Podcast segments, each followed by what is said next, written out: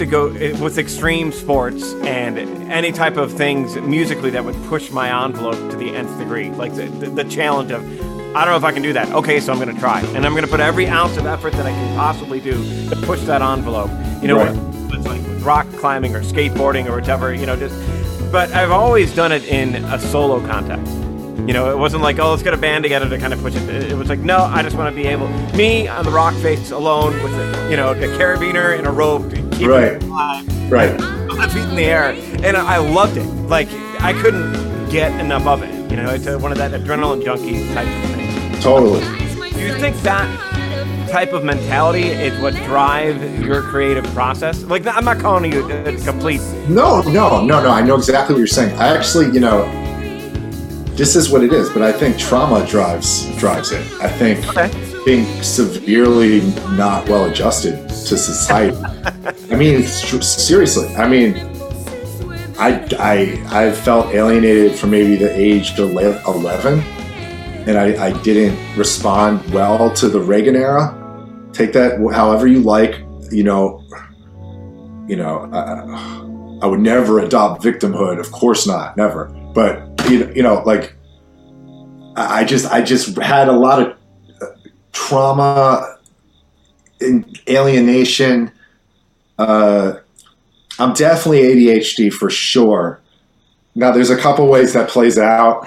Like I'm able to hyper focus. Yeah. I'm very obsessive. I'm, I have an addictive personality. So if I'm interested in a musical project, I'll like focus on every little detail till it's like this pristine jewel. So that's like my superpower, and I have a lot, a wide bandwidth for that. So I could do that for multiple projects because that's how I feel better. Uh, I, I feel vulnerable and not in control. Uh, maybe traumatized a little bit by that in terms of like human destiny society systems of control that have been set up that I have no say in, stuff like that. So, you know, the composition, making something that inspires others, uh, controlling that world is profoundly therapeutic.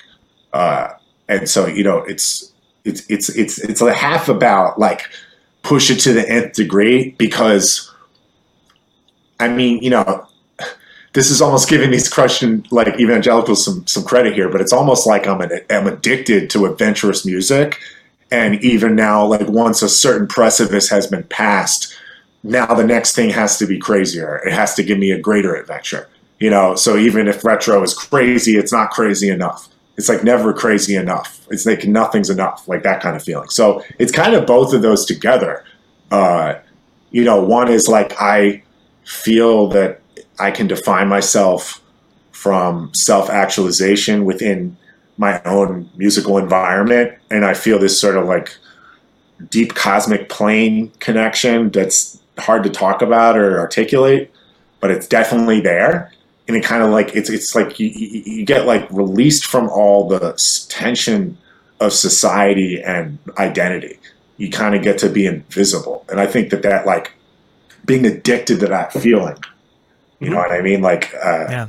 and it just keeps going deeper. And you know, maybe addicted is the wrong word, uh, but you know that it goes into the Dionysian thing again, which is Dionysian psyche is like ecstatic, intoxicated, uh, metasensory, like uh, madness, like intoxication and madness. I mean, you know, I, I absolutely think that's you know it's an anti-order because my my upbringing from a certain point was like so y- y- you know it was just hyper filled to the brim my schedule so there was no room to breathe and then there was all this pressure and and it was just like you know i just burst you know i just couldn't take it. And and just like this madness comes from that you know it may, it's not rage it's like it's dionysian. I mean that's that's the word for it. It's like shit nietzsche talked about. You know what I mean? It's it's like the it's it's, it's Apollo versus Dionysus, and in me,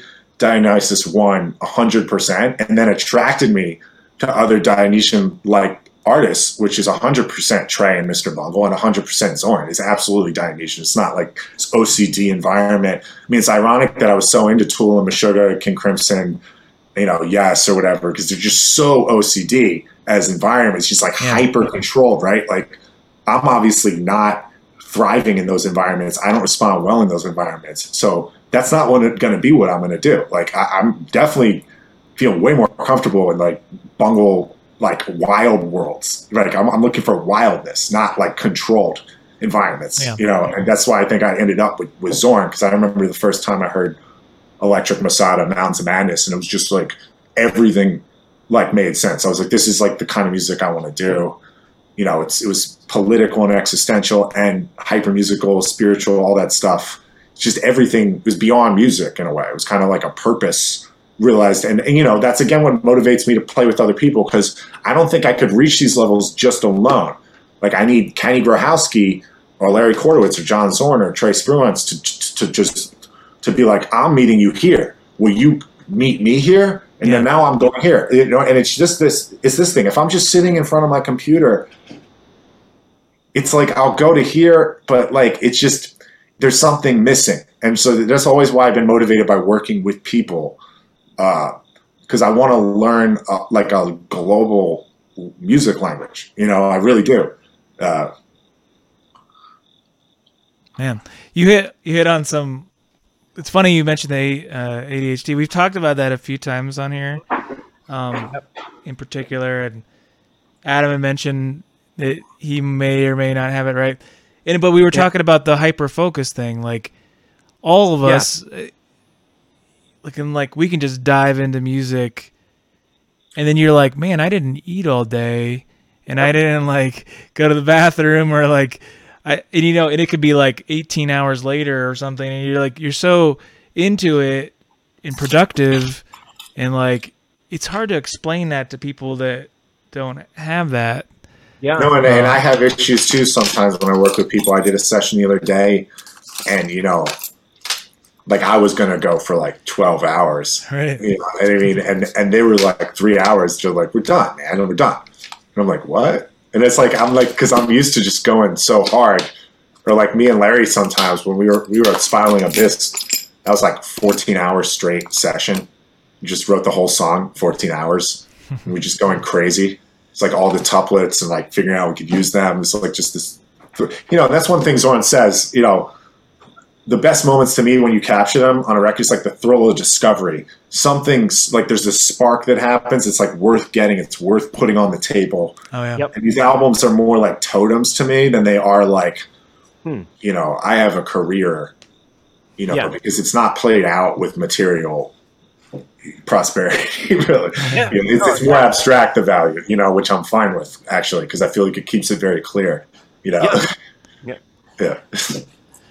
So, you know, one of the with the uh, Apollo and the Dionysian thing is that uh, just for lack of better term, uh, a Jungian ideal, or is this uh, some type of? I, think it's something Nietzsche talked about. Where just and just generally like like I mean he was he, he wrote about it, but just generally beyond Nietzsche was uh, Apollo represents um, you know order, reason, you know uh, control, self consciousness, you know, and Apollo made art too, and Dionysus was like the the, the opposite, literally the opposite right? It's like the like mad, intoxicated, ecstatic, sensory, Right. Unorganized or something. Right. unorganized, um, disruptive, blasphemous.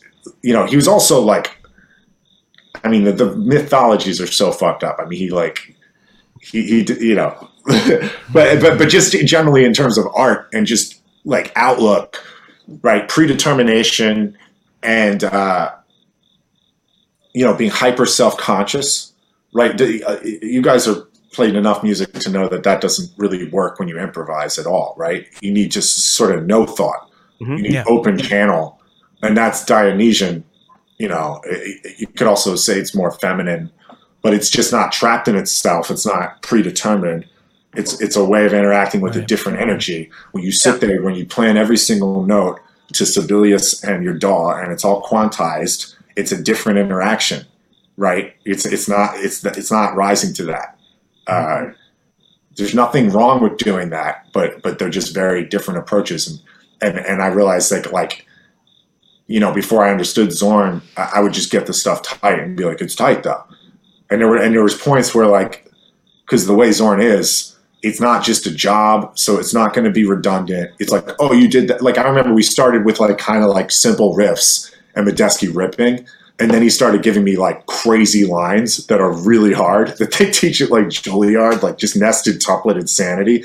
And then I was able to do that, and then he upped the whole thing, and then he made harder lines and added all these other things. He's like, oh, and you can do the polyrhythm. Oh, and you can do the tuplets. Okay, uh, superimposition of like he just kept adding things. you know what I mean? And, and and then it got to a point where like Chaos Magick, which is a new band with Mar- Brian Marsella, which is Simulacrum plus Brian Marsella, like that was a totally new thing, but it was almost like similar enough that I just practiced it the same way. And I kind of had this bad habit of just that I didn't realize till this record of just like practicing these tuplet lines, like all gained out and compressed. You know what I mean? And like I remember getting to that session, and I'm like, I'm gonna bring a strat, so it's hmm. super hit. It's different. I'm gonna bring a strat, and I'm gonna I'm gonna play through the Mesa. It's gonna be so weird. It's not gonna sound anything like Simulacrum. Yeah, yeah, that's a great idea. So again, their first song is insane. It's like 132. It's like five tuplets, seven tuplets, all on four strings. So like, like just totally precise. And, and, I was like, I had it with the fucking death metal pedal and then and then and then Zorn's like, clean guitar, and I'm like, and he and he and he didn't want the neck pickup. I was like, neck pickup. He's like, that sounds like crap. Let me get. So I literally fucking played this insane, like really techie, like Holdsworth, like Blotted Science type, insane tuplet line, like bridge pickup on the strat because it's just curveballs like that. So it's just every. It's almost like he knows that I'm expecting certain things, and he writes it into the score to like fuck with me.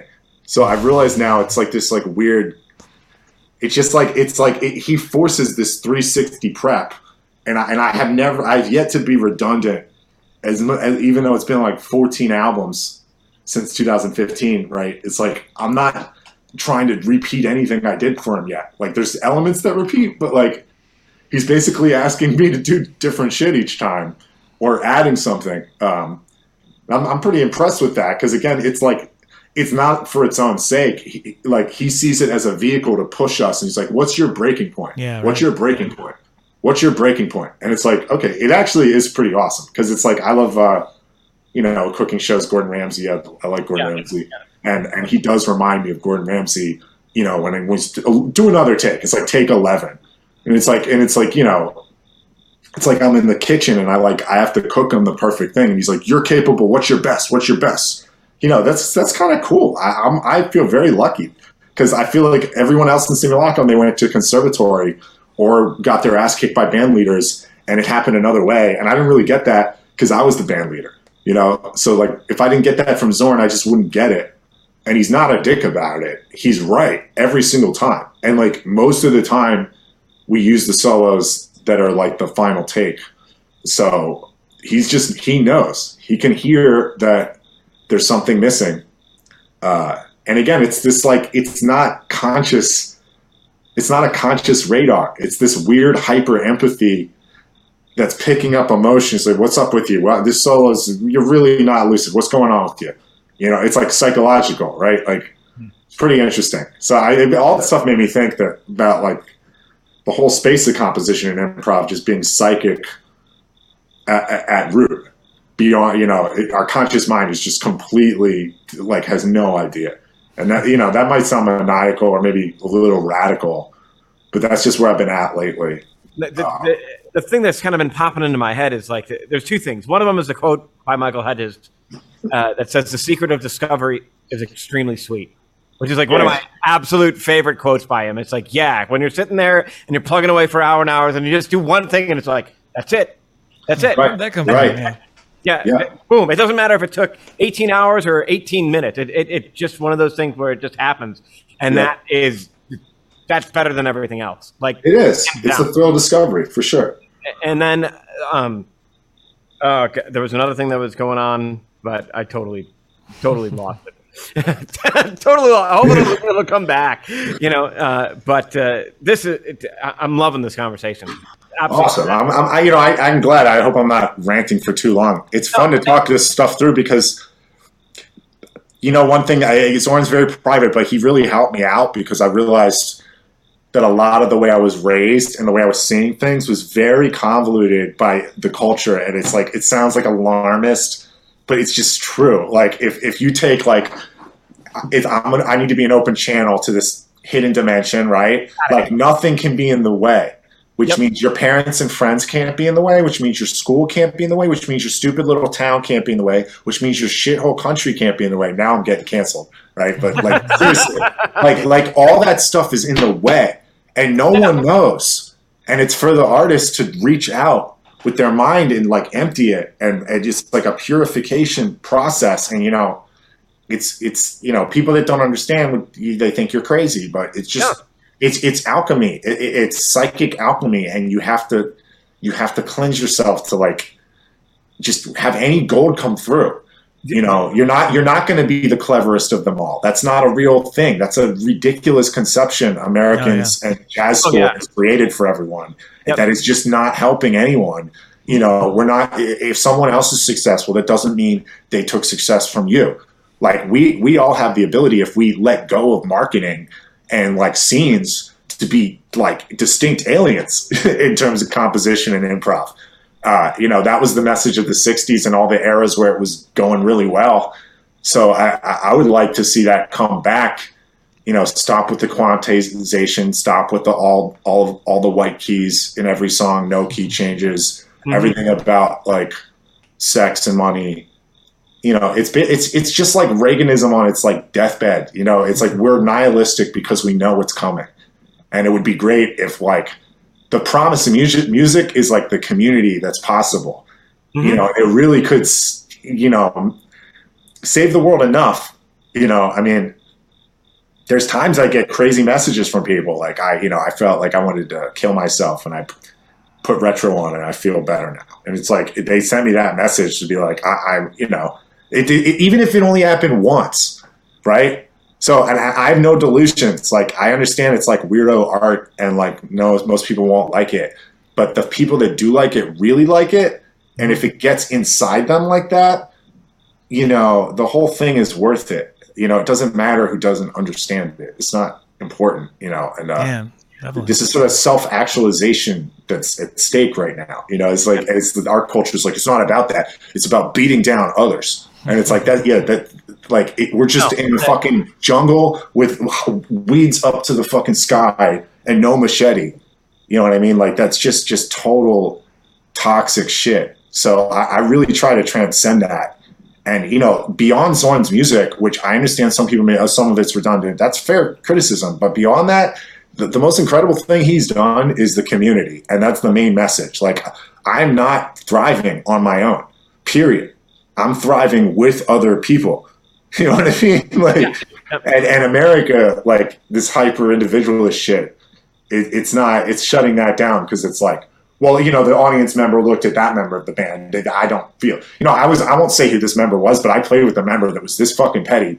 Because like literally, like no one talked to me after the show, so it wasn't worth it. It was like, okay, cool. It's like that's that's like what music is. Because I'm sure Coltrane was like that, right? No one talked to me after the show, so I don't care what I played. yeah, right. So that's what it's about. Is someone talking to you after the show?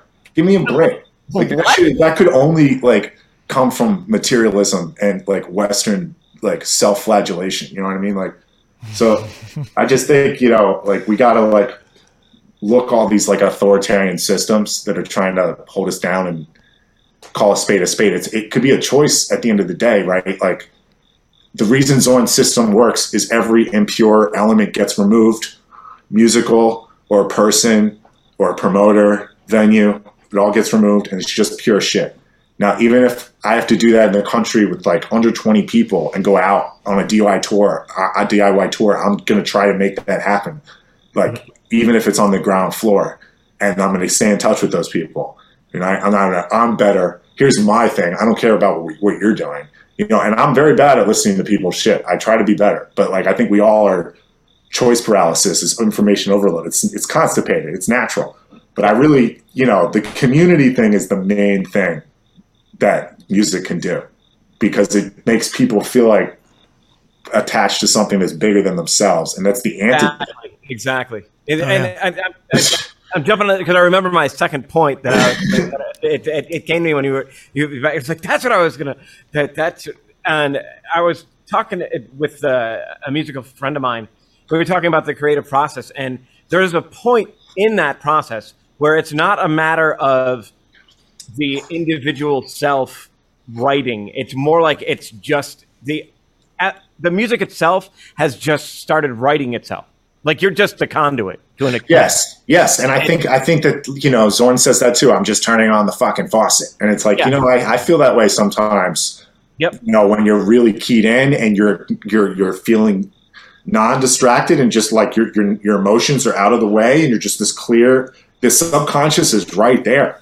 Yep. It's right there. Oh yeah. and you know the irrationality that comes out of that is profound sometimes it's you know it's it's transformative it's transcendental right it's like it's what's the unseen it must be made seen right like uh so that you know it, it's not this is this is what's motivating me not guitar right? So guitar got to here and then it's like it can't be about guitar. It just can't you know? And it's like it still might sound like to people that it's about guitar but it's blatantly not. It's for me it's about that.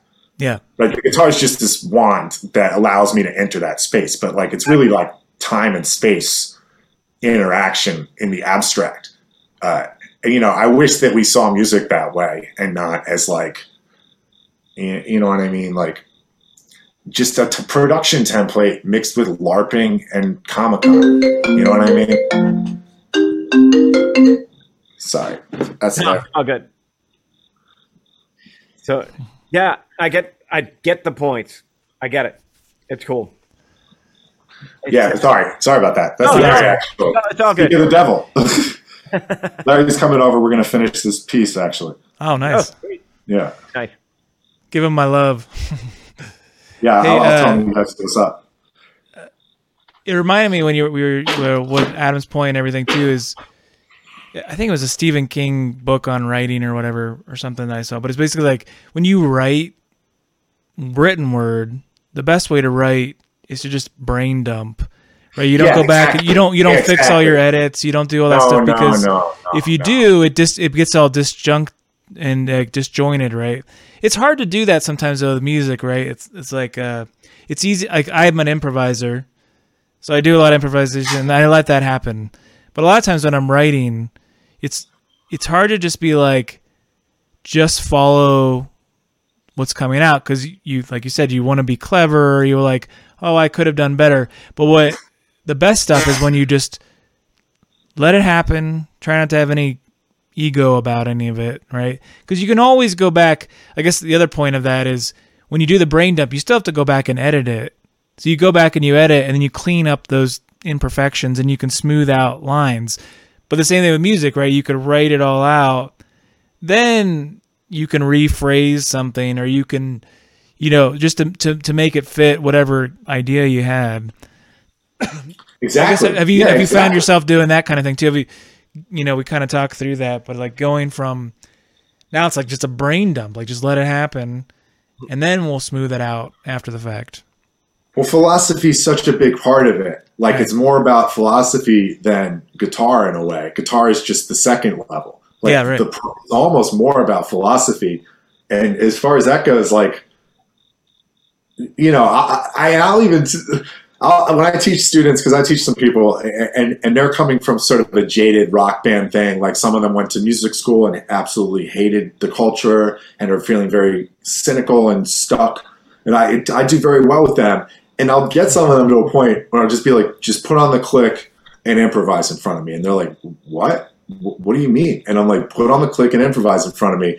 Now it's after we do a lot of tuplets and I prep them with language and stuff. Yeah. Once I get them into the tuplet world a little bit, you know, and just just play, like focus on the tuplets and don't think about the notes and just play and stop where you would breathe. You know, they, they're like, whoa, I'm actually doing it. You know, and they kind of like have this sort of epiphany, uh, so to speak. And I do a similar thing, you know, I have a lot of strategies, but like my general strategy for the last few years um, is to just put on the click. There's a couple ways I go about it. You just put on the click. I'll literally either sing gibberish into my phone, hmm. like with a made up language that is like tuplet based, you know, what with a metronome going on, but I'll sing stuff that I wouldn't be able to play in the moment that's very tuplety and Yeah. and bendy timey and weird. And then then I'll you know, I'll take those tracks, I'll cut out like the pieces I like, I'll make a song out of them, then I'll transcribe it in Sibelius, then I'll make the tab, then I'll play it. So that's one approach. Then, you know, another approach I'll um and you know, and tend to go to what you were saying earlier. There's a quote, I forget who said it. Uh, this is my one of my favorite quotes. Is like I do all my ex, you know experimenting before I compose, which has kind of been my philosophy Yeah. which is like get all the elements as a separate process. So do not just sit like, and I tell students this too, like that, because they get confused. Because I'll teach someone how to write a phrase, like any phrase that's rhythmic, or like you know, you just all right. Here's a rhythmic language. Just make a phrase with this rhythmic, like no problem, right? But then make a second phrase, and they're just like, and they like they have no idea what to do and they're just overwhelmed by choice paralysis and then it just sits there for years right and it's like see that's the problem though it's like you got to get all the elements together before you even arrange anything you know and i realize i don't think i understood that even when i was making regressions we literally went like we were writing a book at a typewriter and very slowly made each chapter Yeah. you know what I mean? But like I realize now it's more nonlinear, which is you know like David Lynch, the way he makes his shows, or, or James Joyce, you know any any nonlinear story like Right. it's like I can come up with it nonlinear, and like it's this mystical path to find the arrangement, and it, and now there's not one arrangement that I mean I think that's the other problem with the conscious mind. I think once you engage with the subconscious a little more, I, I think I really didn't get for a long time like how open it was, how there's like billions of ways in each step of pr- the process for each part to work out, like literally billions. It's not even trillions. It's like there's trillions of arrangements. You know, there's billions of ways to change the phrasing. There's like change one variable.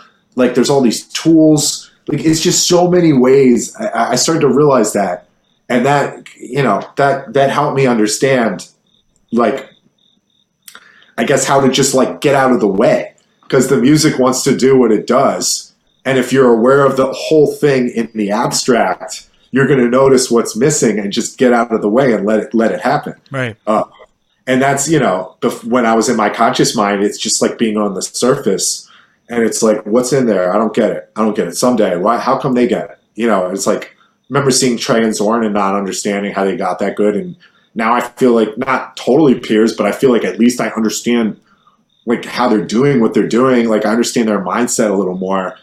You know it's it's it's really more coming from philosophy and how what part of yourself to engage in and how to like where you're coming from with music. Because if i'm coming from like a place that Berklee's telling me to come from or a place that instagram's telling me to come from or like youtube or you know gospel chops or you know metal sucks you pick any of these things it's like a disaster out of the gate it's Oh, yeah. completely like okay like if there's a way to like get in there and have any of them appreciate me that's fine but i'm not sucking up to that like period Oh yeah. you know what I mean? Uh, like, and I'm just gonna like do my own thing and engage with my real alien power, which is, you know, it, it, it, the scenes are in the way because they're making everyone doubt their subconscious because they're basically glorified production templates. I mean, especially when I see these ads and it's like, download melancholic chord progressions. Here's here's crust punk beats. Here's all the crust punk beats you need to make songs. Here's doom metal beats. Here's uh, old school death metal beats. Here's djent beats. It's like literally pre-written MIDI packs, and it's like, so, dude. I mean, I mean, a lot of music sounds like this, but I mean, I- mean, are people literally just like using the same chord progressions from the same packs and just dragging them in, and mm-hmm. maybe changing the key and tempo, and then just Oh, putting sure. a pre-written tr- drum track on top of it, and then quantizing all of it?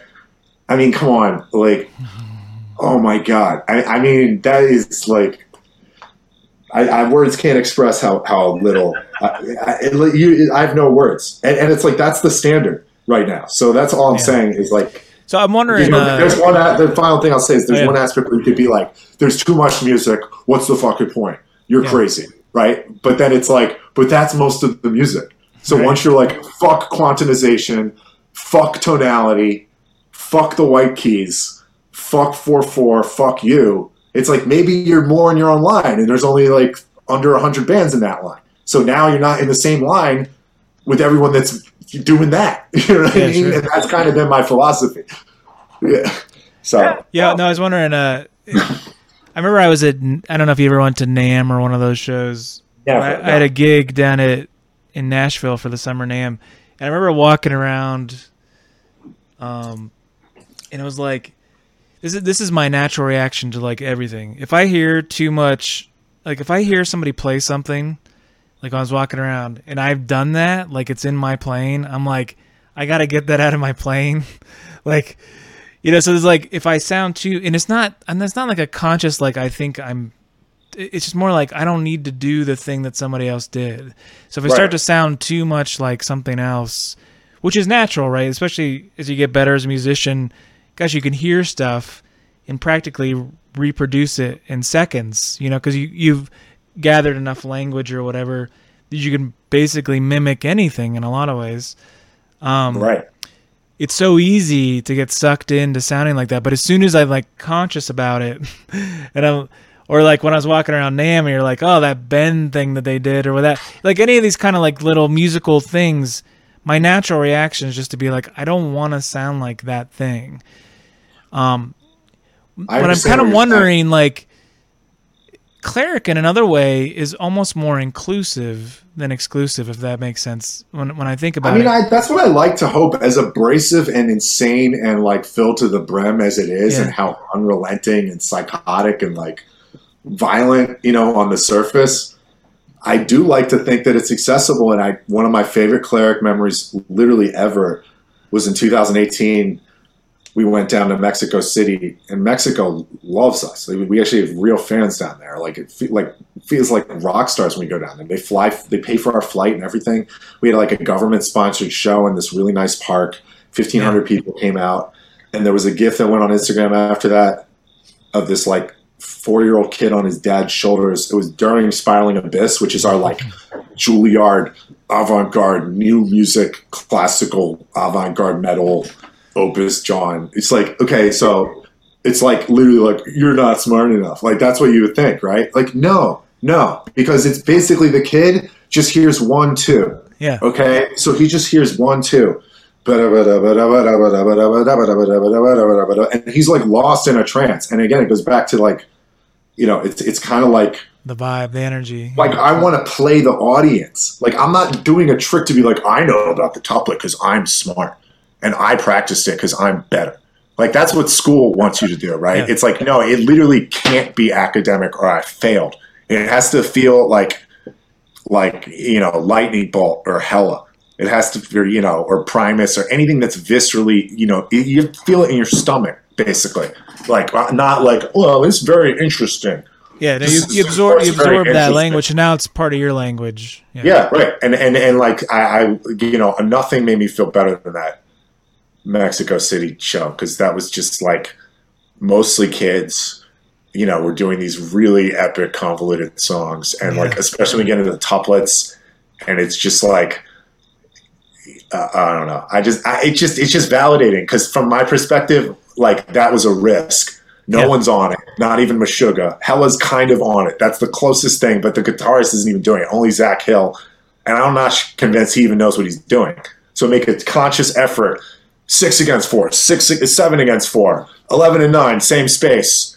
You know, like like just really taking risks. You know, like that. That's what's so thrilling, and that to me was what Cleric is about. And it was. I remember when it dawned on us and I, you know, I don't know, I don't mind admitting this, whatever. Like, like everyone else in the band at the time, when Regressions came out, it was like, "Aloe's the first track," and I'm like, "Whoa, guys, Jesus!" Mm-hmm. It's like, is, seriously, shouldn't it be like the middle or the last, the first track? They're like, "It's the first track," and it took me like a few months to be like, "No, yeah, that's the first track. It's it's the only way." And I realized it had to be the first track, and it's like, oh, maybe it only makes sense to us, but I'm pretty sure that had to be the first track. Yeah. And you know, I'm laughing as I'm saying this because the stuff that you come up with that makes you laugh, to me, like that's the good ideas, right? The stuff you come out with, you're like, that's pretty cool. It sounds good. Like just take any djent riff, like it's like I'll never care about that. I could write shit like that all day because that's how easy and tropey that is. Anyone, probably guitarist, could do it. They Yeah. literally could sing that shit. That's why fuck djent, right? In a way. So it's like I'm not I'm not gonna I'm gonna throw that all away.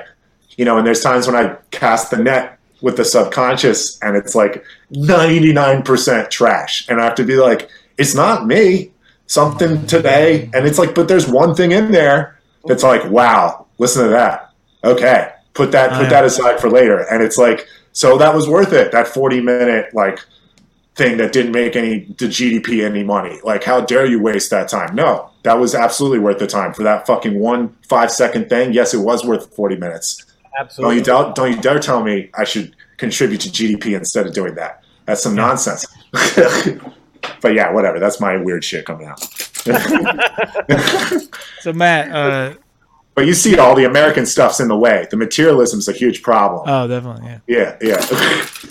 Matt, so what can you tell us about? So what new projects are coming out or whatever? So you mentioned Well, you I, recorded uh, two Cleric albums, which Two Cleric albums. Just one of them's a Bagatelles record. It's 19 songs long, and it's not like any other Cleric record because every the longest song is under four minutes. It's like longest song is 358. Every other song's two minutes or less. So there's a lot of songs under a minute. Um, but it's we're really proud of it. Honestly, it's one of the best Cleric albums ever. It was just, and it's the first thing we did in our uh, in our studio that we made. Um, and then we before that started the next original cleric in the same studio but obviously that's a more drawn out process. Uh, so i'm wrapping that up now almost done the guitars. It's a fi- that's a five songs album and longer. So classic cleric style. Uh, so yeah 24 songs. I'm thrilled. And then you know i got I think this you other mentioned, uh, yeah, Infinium has a new record. uh? Infineon has a new record coming out, um, double vinyl, and that should be out next year. And then this instrumental band that I did before recording Bagatelles, um, called Saratma, which is with this drummer Sarah Neidorf. She's used to drum in uh, Brian Jonestown Massacre, actually. She still does sometimes, but we made an instrumental post metal record. It's coming out on Nefarious Industries, like a vinyl, uh, next year. Um, I'm just waiting on the test final, so that's all wrapped up.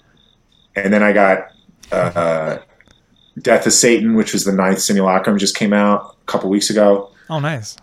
You know, Ninth Circle, which is the second Chaos Magick record, comes out in the fall along with Bagatelles. And that was the one you used the clean guitar thing on. Is that what? Yeah, it's the I second. think I knew about that project. So that's cool. Yeah. Yeah, there, there, that there was another pro. Uh, that the first of those records came out in April of this year. Okay. Uh, so there was, that's what that's Simulacrum Press plus Brian Marsella on Rhodes and Mellotron. So that's pretty cool. And uh, and then I have uh, new John Frum I've been working on uh, a new record uh, with Kenny Grohowski is in the band now because Eli had to li- move to Massachusetts. So uh, so Kenny took it took over. So we've been almost almost through a, new record um, and I, hopefully Relapse will put it out. Just think they will. And then I have two more Zorn records this fall for Simulacrum and Chaos Magick. So like one Simulacrum, one Chaos Magick. Um, yeah, so that's, that's a lot you of feel- You shit. feeling lazy, Adam? Feeling lazy. Are you kidding? Feeling lazy. It's like, it's, uh, it's, it's like a picture of me by the word in the dictionary right now. compared to- It's rid- I mean, all of well, us. let's be clear. I'm not doing this to make anyone feel lazy. Oh no, I am not taking it that way. No, of course, No, but that's that's the, that's the American shit. No, it's it, the perfectionist tendencies in me that uh, caused me to go no. I'm putting that out. I'm, No, I'm- it's- I'm- it's I'm- awesome, I'm, I'm blessed to do it, and you know the Yeah. perfectionist in me has to be like cool it with the with the simulacrum record.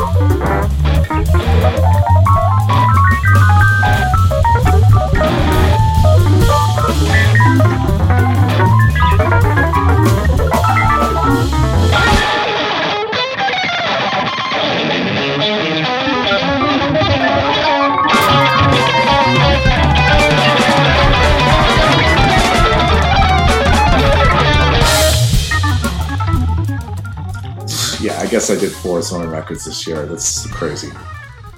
He's a maniac. I mean, whatever. It's why I'm able to live in New York. So I mean, if you don't hit 50 records this year, I think we'll be a little disappointed.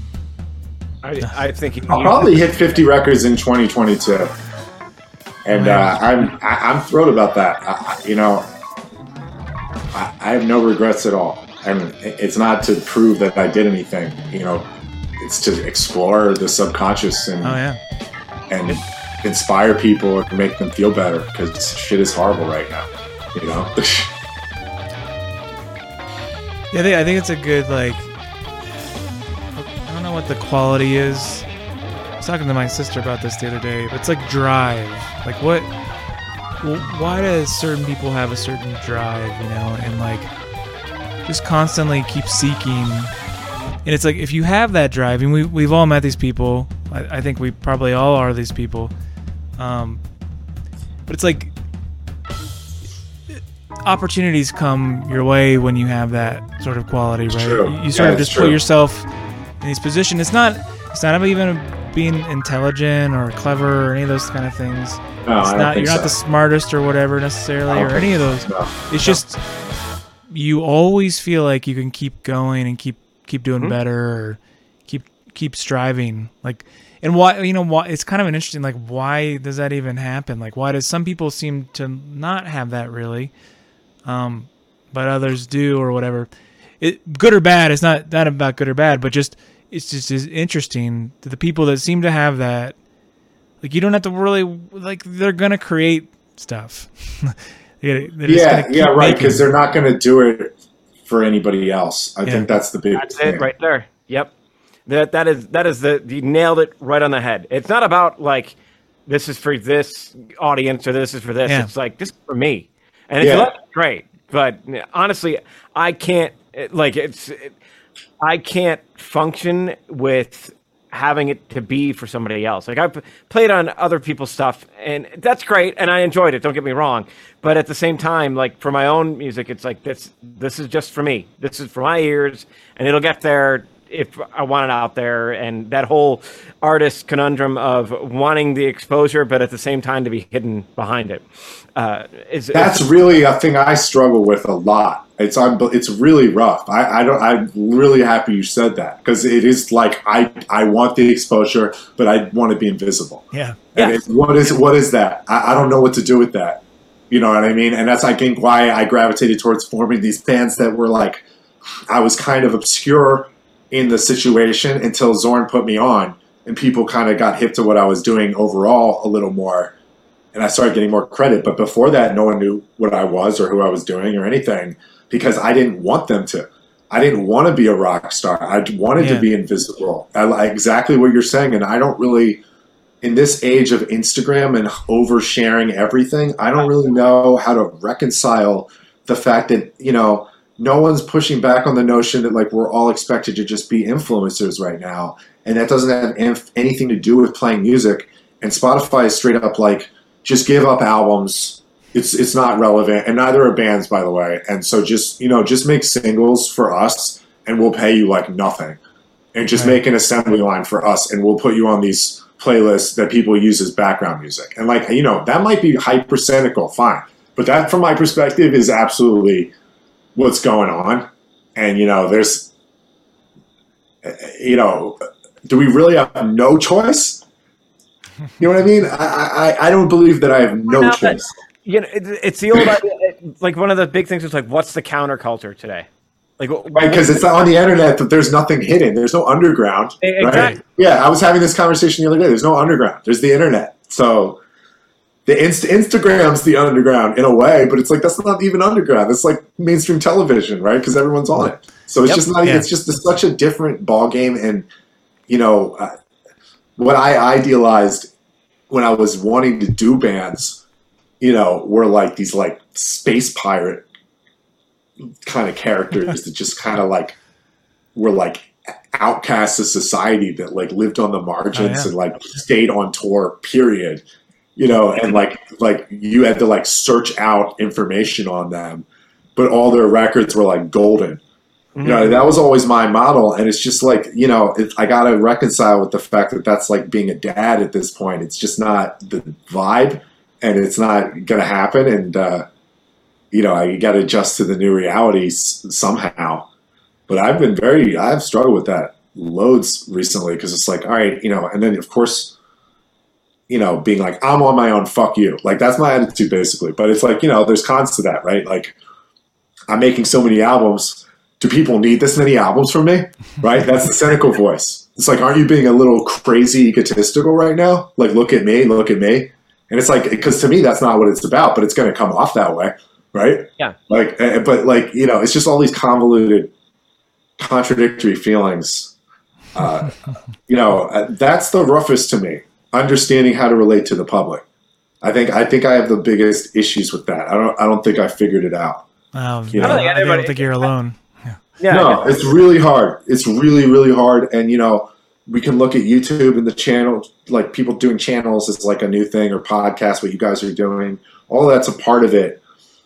But there's something so bizarre about the fact that, like, you know, what we're supposed to spend our time doing right now is like not practicing, not composing, not improvising, but marketing. You know what I mean? and like that, that, it's just, it's just not. You know, we wouldn't have a Coltrane if he was obsessed with Instagram, right?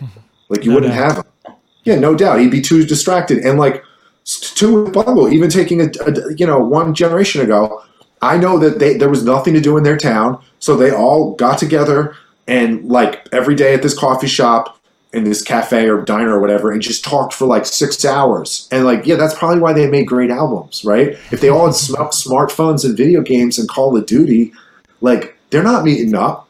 They're chilling in their house. They're texting maybe, right? Yeah. So it's just the communication, like the smartphones and everything post 2000 is a real Faustian bargain, which is like everything we got, we lost a bunch of shit, and people that never had it had no idea what they even lost. So Yeah.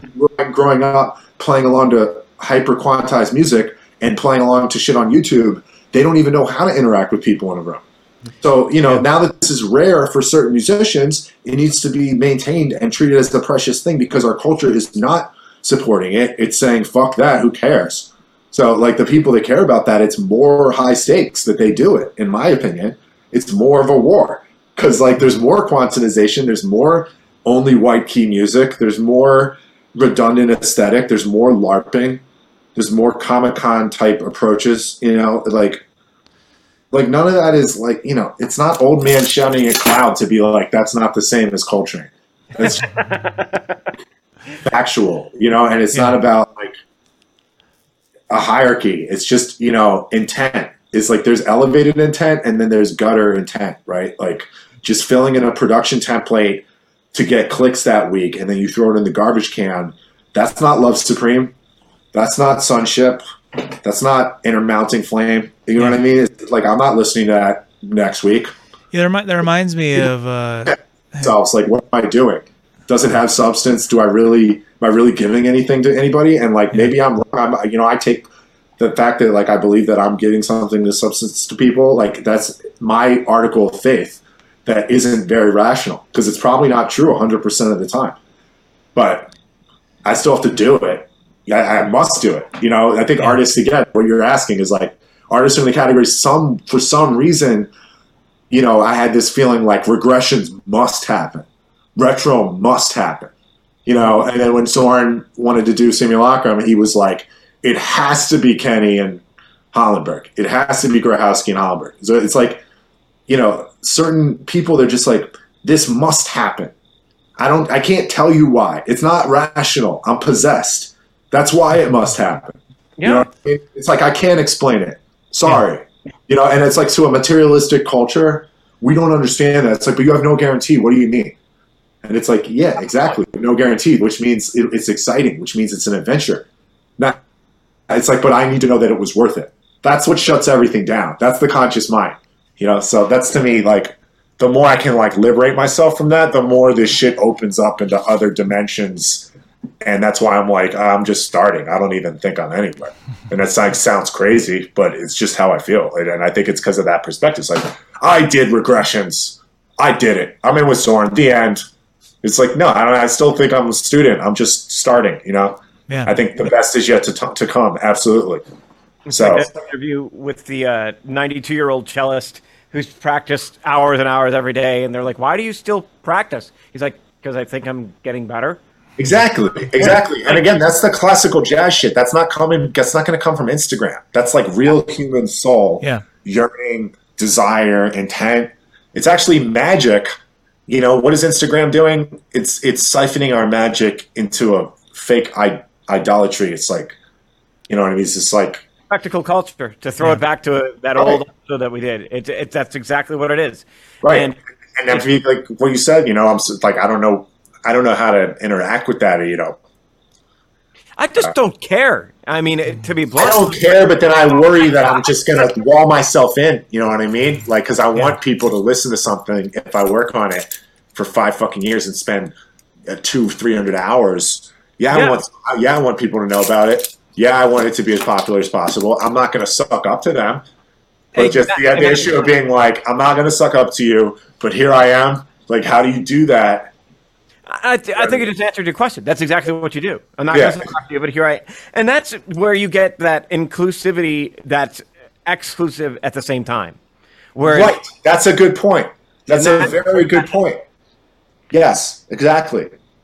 And that, that I, I mean, you can't pr- go off of that. Like, like I hate the marketing thing. It, it, I, I sit Everyone does. About We it, like- it. It's horrible. It's taken away time from music for, for me. Well, that's why you know I know musicians, and I'm like, you know, they don't care about the label thing. They just want to do it because they don't want to deal with that. And like, one of the labels will just be, well, they have a thing that they follow, and I know what to expect. And I guess where I'm at too with that shit is like, you know, Nefarious Industries, for example. Like, I really like their model honestly because they just have a PR person built in, and it's just attached to the deal. And it just goes through the motions through the rock press. And there's really not that many rock blogs at this point. Like it's like Yeah. five or six. And like so they just they have a relationship that company with them.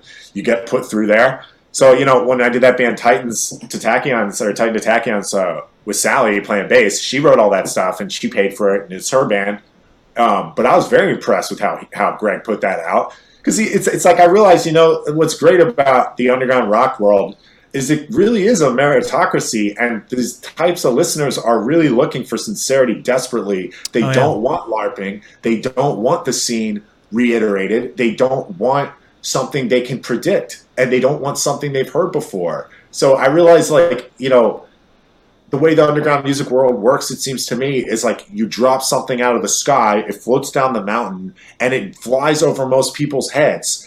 And then the people it does, like it's like a couple hundred people, it doesn't fly, f- fly over their head. The record kind of builds in stature, but no one's even checking it out for like two years. Like that's really what I realized. And I like realized before I released a lot of records, I like felt some kind of way about that. But now I'm kind of like re- weirdly relieved because like putting out a record and doing that, even doing like Metal Injection, Metal Sucks, Blabbermouth, you know, you know, Lambgoat, what, whatever the fuck. It, that's the standard thing. Like that's just it's almost like a formality, and it doesn't matter what people say. It doesn't matter if they don't like it, and it doesn't matter if they like it because no one cares. Re- music reviews have zero value, and anyone that's even following it knows it's payola. So it's almost like I like I this shit used to work me up so much, and I realized like just go through that stupid motion. It gets down the hill, and if it's righteous, people figure it out, and then two years later they start hitting you up about it. I mean, there's people hitting me up. That Zorn does no marketing. He's literally anti-marketing. There's people hitting me up about like shit I did in 2016. They're like just hearing it, and I'm like, I didn't think I understood that's how it works. But when when everything is constipated, there's so many releases. No one can check them all out. It's probably fair to assume that 80% of it is crap, and that's not fucked up to say. That's just basic numbers, right? So you're not going to listen to anything until you're until you know like that's cool. That's the game to me. That's what it seems like. Right, or So you have to think- find people like in the right frame of mind or the right, um, Right. reference or something to get them to that point. reference, right? And so, so like Cleric having the association of Bungle stamping it, Zorn stamping it, that's enough to get it over the hill. It's Right. like, oh, it's the word spreads. Then we open for Bungle, the word spreads. It's Yeah, still they see obscure. they see the name a couple times, and it's like, oh, it. I saw right. that Oh, I heard that. I heard I it. saw Yeah, Trey exactly. talk about that, or I saw this. Yeah, Exactly. Yeah. Exactly. And so really the association thing is what got me over the hill. Or even Uh, the you know you have the uh, what is there's I think it was Malcolm Gladwell or something, that, but he had this top like the the Maven is the person that's like in the middle like there like if you wanted to get a letter to the president, it only takes like seven people to get to that president sort of idea. And Yeah. what ends up happening is like you if you said, "Hey, I want to get this to the president," you would say, "Well, who do I know that might know somebody that know right?" and then you go to that person, and that person knows somebody that eventually it actually only takes a few steps to get actually get a letter to the president, for instance. And that, but he calls those people that what it, what he what they did this experiment is they had everybody try to get to some doctor or something like this. This is sort of pre-internet, and they all ended up getting to the same person before the doctor or whatever because that person was what what they call like a maven. They they ended up i think i'm using the right term.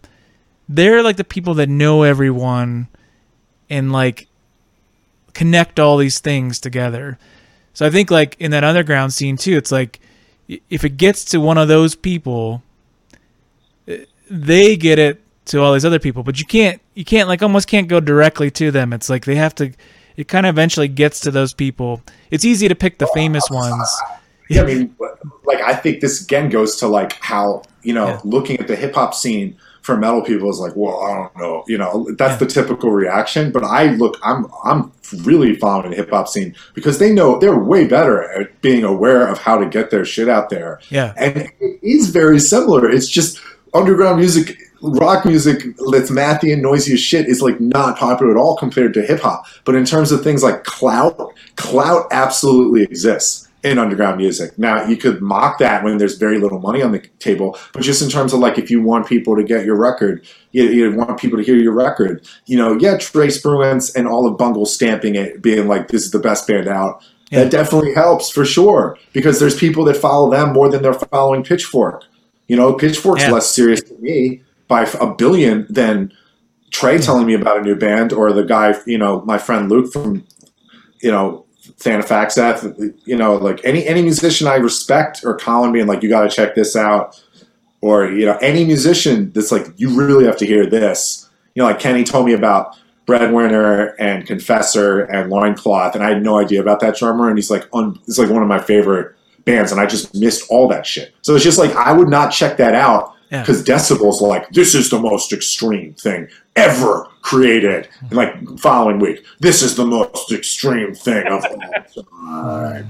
This is the blackest, bleakest hole of a record. You cannot stand it. It's it's just all sounds the same. You know, it's again LARPing is it's like we should start saying that because like fuck these scenes, dude. It's not music. It's it's literally oh, Man, I like hate it. Yeah, it's it's it's LARPing. It's Comic Con. It's like I bought the costume yesterday. It came today. now I'm at the show. So I just want like I think like I really see scenes as a problem. I'm not saying they're not useful man. because we have to network and go on tours, but they're con- closed systems that are insular and It's very incestuous. You know, What was that? It, it's very, it's all tribal. It's tribal, right? And and that's the whole problem with not just the music scenes in general, Yeah. but the country is like everyone is tribal. It's like, are you in my tribe or not? Are you with me or against me? If you're against me, I dig in my heels. If you're with me, I don't criticize anything you do. And like literally, that's that's where we're living. And so you know, the the, the music scenes are manifestations of that. And it really helps me to leave the country. Like I just went to Slovenia to play with Simulacrum on for a jazz fest. And you know, obviously, I understand it's a former Soviet country. You know, there's it's not a perfect country, but they're nowhere near as fractured as we are. And you got to wonder yourself why. You know what I mean? Like, and like, uh, it just comes in your. and You can't help but think about it because it's just the edginess isn't in the air. And I know when I go on tour too, when I go into Canada, the edginess isn't in the air. It doesn't mean it's not there. It's just not as maniacal as in America.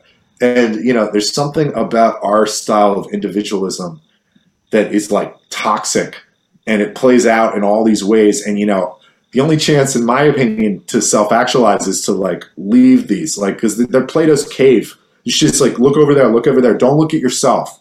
That's that's stupid. It's like demean Yeah. yourself. Like get away from your soul. Enter these closed systems. You know, there's one piece of advice that I always took to heart that Zorn told me is like, you know, create your own system or be enslaved by another.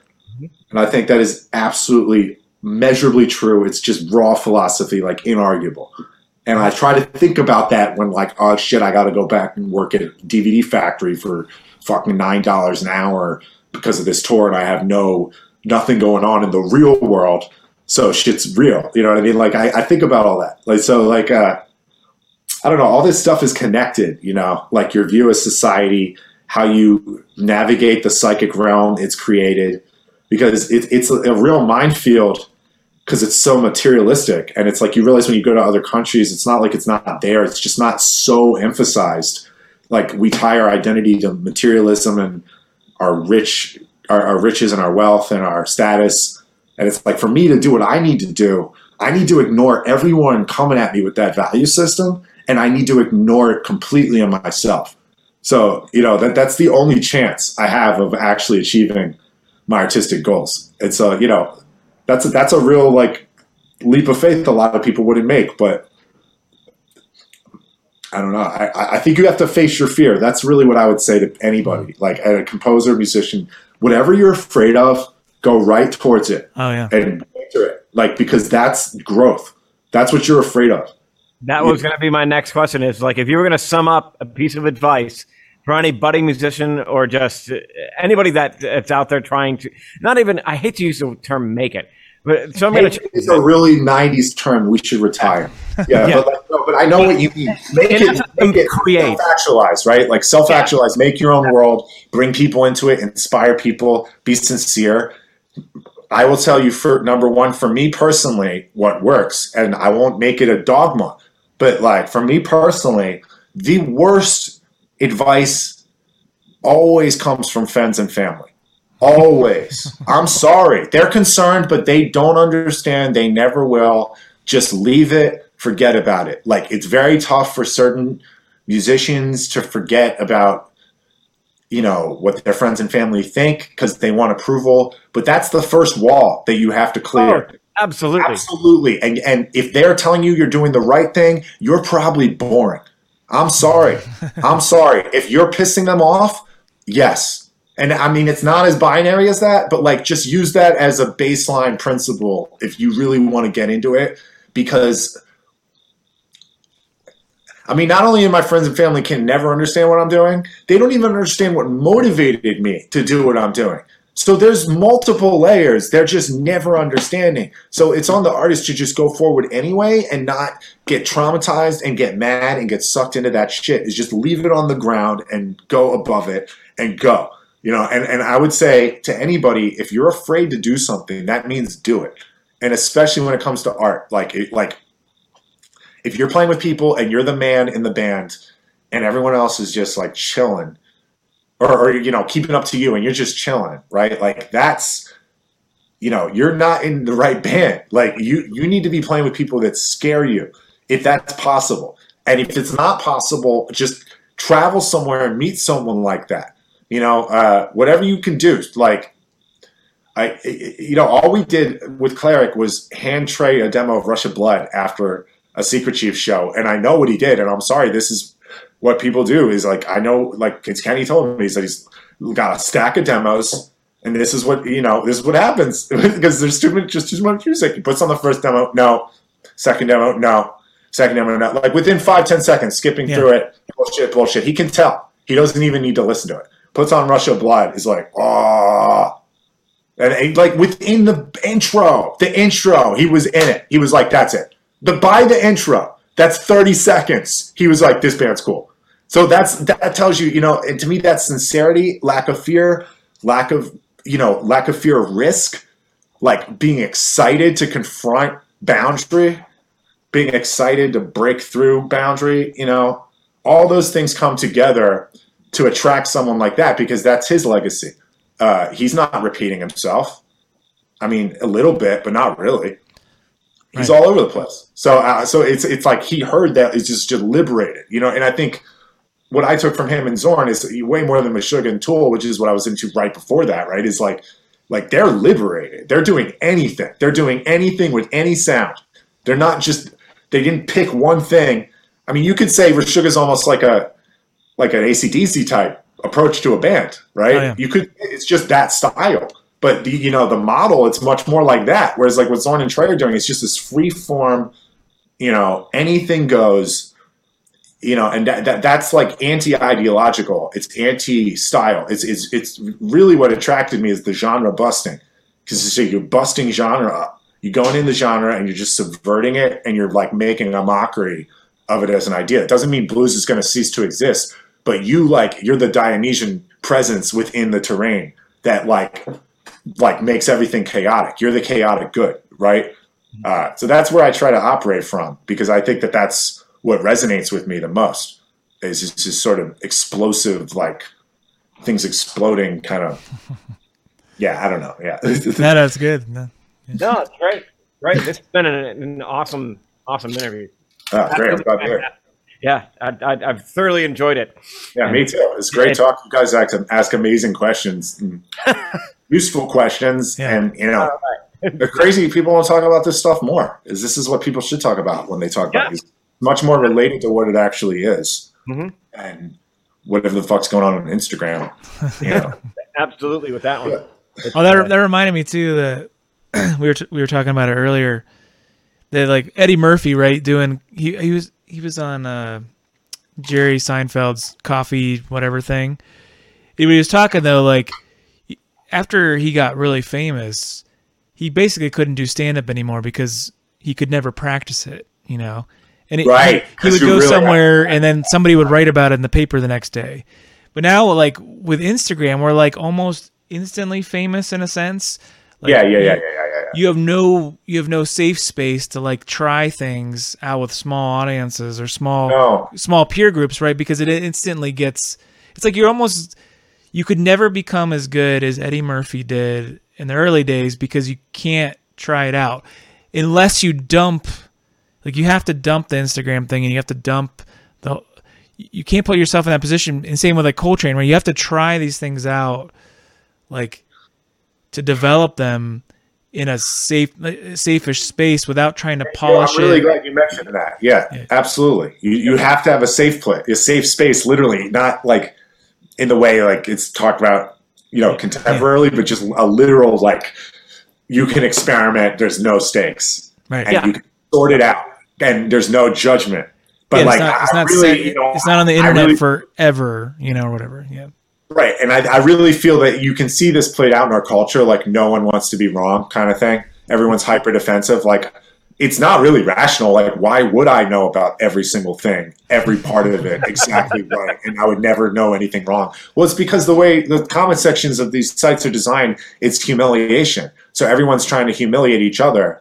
Uh, you know, and and like that's the internet. We all know it, right? So like you do kind of have to insulate your own world and like rise above the planet. And it's like these are little ants Yeah. fighting, and I'm on a cloud, like saying "Om," and like I, I have like a steady stream of the fifth dimensional continuum, like just streaming through my head, and, and you know, and I'm capturing it, and I'm gonna mine the diamond, and it's like you you leave the earth if you're doing it the right way. You know what I mean? In my opinion, the subconscious liberates you, whereas the conscious mind is like completely in in awe and, and hypnotized and like addicted to the to these new uh, virtual terrains, right? Where, where it's just like we this is how we define ourselves. You know, it's like like doesn't it bum you out if like only six people like that post? Sure. And it's like we you know we really make it a, like we tie our expectation to our identity and how successful we want to think we are, which is truly absurd because the algorithm's just random. It's like you can see it just based on how many, how consistent you are. Once in a while, randomly, a big one happens, and then keep posting. Now, now no one's looking at it. It's really just consistency, but it's very hard to grapple with because you're just like no one cares, and it's like it's not Yeah. really a real measurement. That's the illusion. You know what I mean? If, if only the algorithms were uh, random, you know, to an extent, it's like they can it should be random. make you. th- yeah, it should be Yeah, random. yeah. Or even better, it, it, it, should be whatever the hell I want it to be. You Right, know, like, right, I, right. I, I want it to come in chronological order. I don't really care about anything else. That's that's Yeah. fine. You know, that's cool. Chronolo- Right, chronological is great. Yeah. So yeah, it's uh, it- but now it's like you know advertising this and advertising that, and I think you know it, maybe this is because I'm just like so so many books on evolutionary psychology lately. It's just like the whole idea of the tribalistic putting things into a box. You know, part of that is literally how we learn to survive. Like Yeah, you're right. Yeah, yeah, it's if- true. You're right. Yeah. Look at this like, oh, that's a lion. That will kill me. You Yeah. know, be able to go like, okay, that kind of looks like a lion, so that's probably not good. That's about Right. that's a tiger, but that's still in the same category. So there's some to some extent, it's like that's that's the I don't want to say subconscious in the sense of like what we've been talking about, but that's the underlying survival instinct. That's like deep brain thing that just happens automatically. You're right. Reptile brain, I think. Yeah, right? exactly, exactly, exactly. Yes, exactly. So, like, we got that going on, but the, the, the I think maybe the issue is that that aspect of us is instantaneously engaged when we're th- scrolling through a social media feed because that's exactly what we're doing. It's so fast, we don't have time to actually use the front part of our brain and think about it. We're automatically responding it from the the back part and going, okay, this, click, click, click, click, this, like this, this angry rant, you know, or whatever. It's like I, I, I cut off all the, the social media stuff, and I'm not like putting myself up as like some. No, no, no. It's but course. It, it got to a point where it's like, what the hell am I wasting my damn time? I on think everyone kind of felt that way, especially after 2020. We were just all so exhausted Pride. by how toxic everything was, and and Yeah. you know, especially the social dilemma that movie. I mean, it's a lot of obvious shit, but I didn't really realize. You know, I'm a paranoid person to an extent, but I didn't realize it's like open mind source hacking. That's Yep. not that's not overly paranoid. It's No, not at all. And and you know, I, I have to check myself in the morning because a lot of times the first thing I do, I, I omit this, like it's just, oh, I'm up, let me check Facebook. And then, you know, what catches my attention? Oh, you know, here's this big political issue that's mm-hmm. really toxic and affects all my friends and me, and I have deep emotions about. Let me read the comments. Good lord, and like that's just like, that's just like the first thing Right. of the day, and you're immediately like spun out. I Yeah. don't think it's psychologically healthy for people, and I think Facebook knows that, and they know how to make it as addictive as possible. They know what my weaknesses are. Like Yeah. they know, they know more than I do. And again, like to go back to your evolutionary point about the lion, we don't, we're not evolved to deal with that. We're not evolved to comprehend that much information.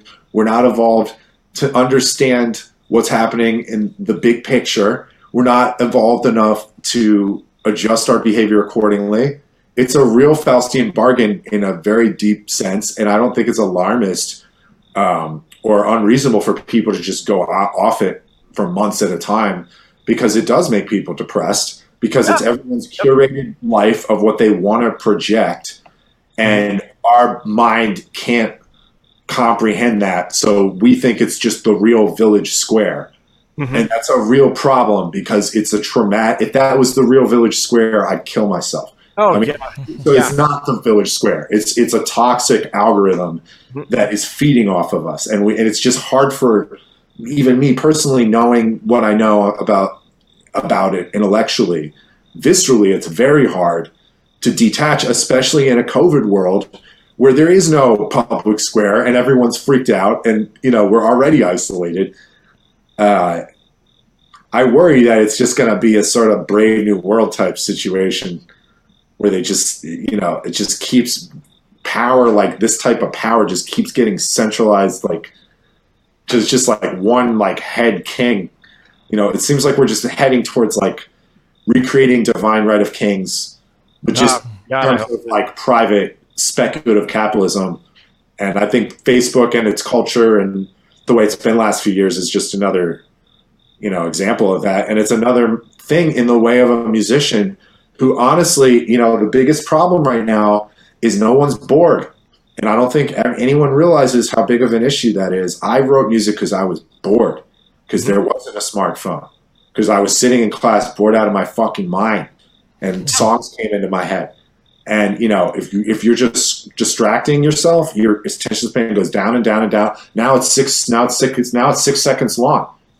You Yeah. think you can write anything? You think you can even sit there in silence? for six seconds? No, you can't. So, like, this is where, you know, this is where I kind of feel like I find myself going back to Greek philosophy now mm-hmm. because I find the feedback loop of American politics completely useless. It leads nowhere. It sucks everyone's energy, It does nothing. You know, barely anything happens anyway. People get so mad, and it's for no reason anyway. So, like, I find myself going back to like Marcus Aurelius, you know, Diogenes, Nietzsche, you know, uh, Epictetus, like Heraclitus, like, because that shit is always true. And it's more true than ever right now.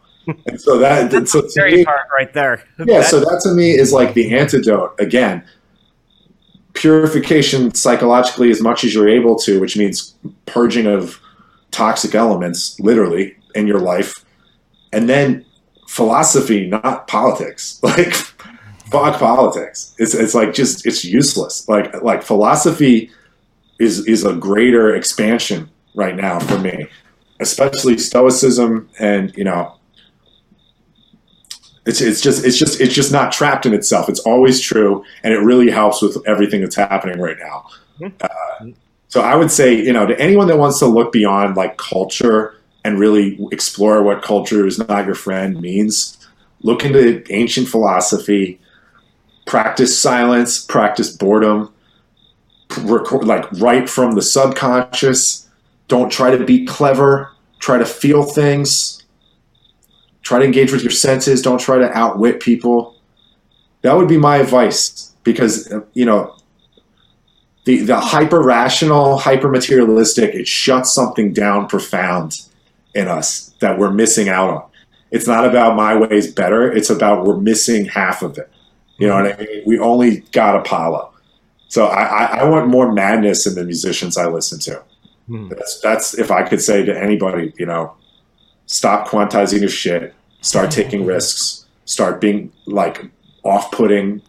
You know if you want to be lush and beautiful give me a new version of it. Don't just copy Hiatus Kaiyote or esperanza spalding. Like come up with your own world. You know build your language. Like really do music for its own sake and i'll love it you know? And so will every music listener. That's sincere. That is that is the most said. poetic way to. Yeah, absolutely. So, that was great. yeah i appreciate you guys having me on Yeah, man. It's always a pleasure to talk to you. Yeah, Um, man. Great. I'm sure we'll talk Awesome. more.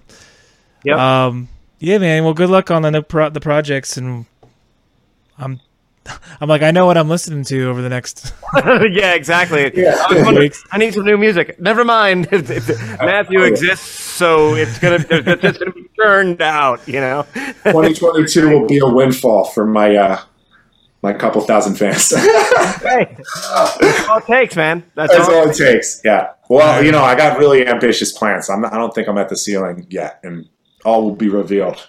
Matt, is It's there just- is there a good place for anyone to actually follow what you're doing? I mean, ironically, Facebook, but you know, I'm, I'm going to get. Uh, At least you're gonna have a sense of of humor course, about it. right? There's Yeah. not. It's it's a joke. Everything's a joke.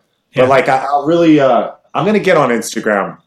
Honestly, just Do you, you do you have a website other than like the cleric ones or whatever? No, okay. I really am like, you know, trying to have not- Anonymous. Yeah. Yeah, I'm not. I'm anonymous. I'm anonymous. no, uh, but no, I'm gonna I'm gonna get more of my shit together before 2022. Well, we'll keep sharing it. have a more and all that. centralized thing. For for right now, if you just go on Discogs and search Matt Hollander guitar and go on to Discogs, it has basically the whole discography minus a couple albums. I mean, I think most of it's cool.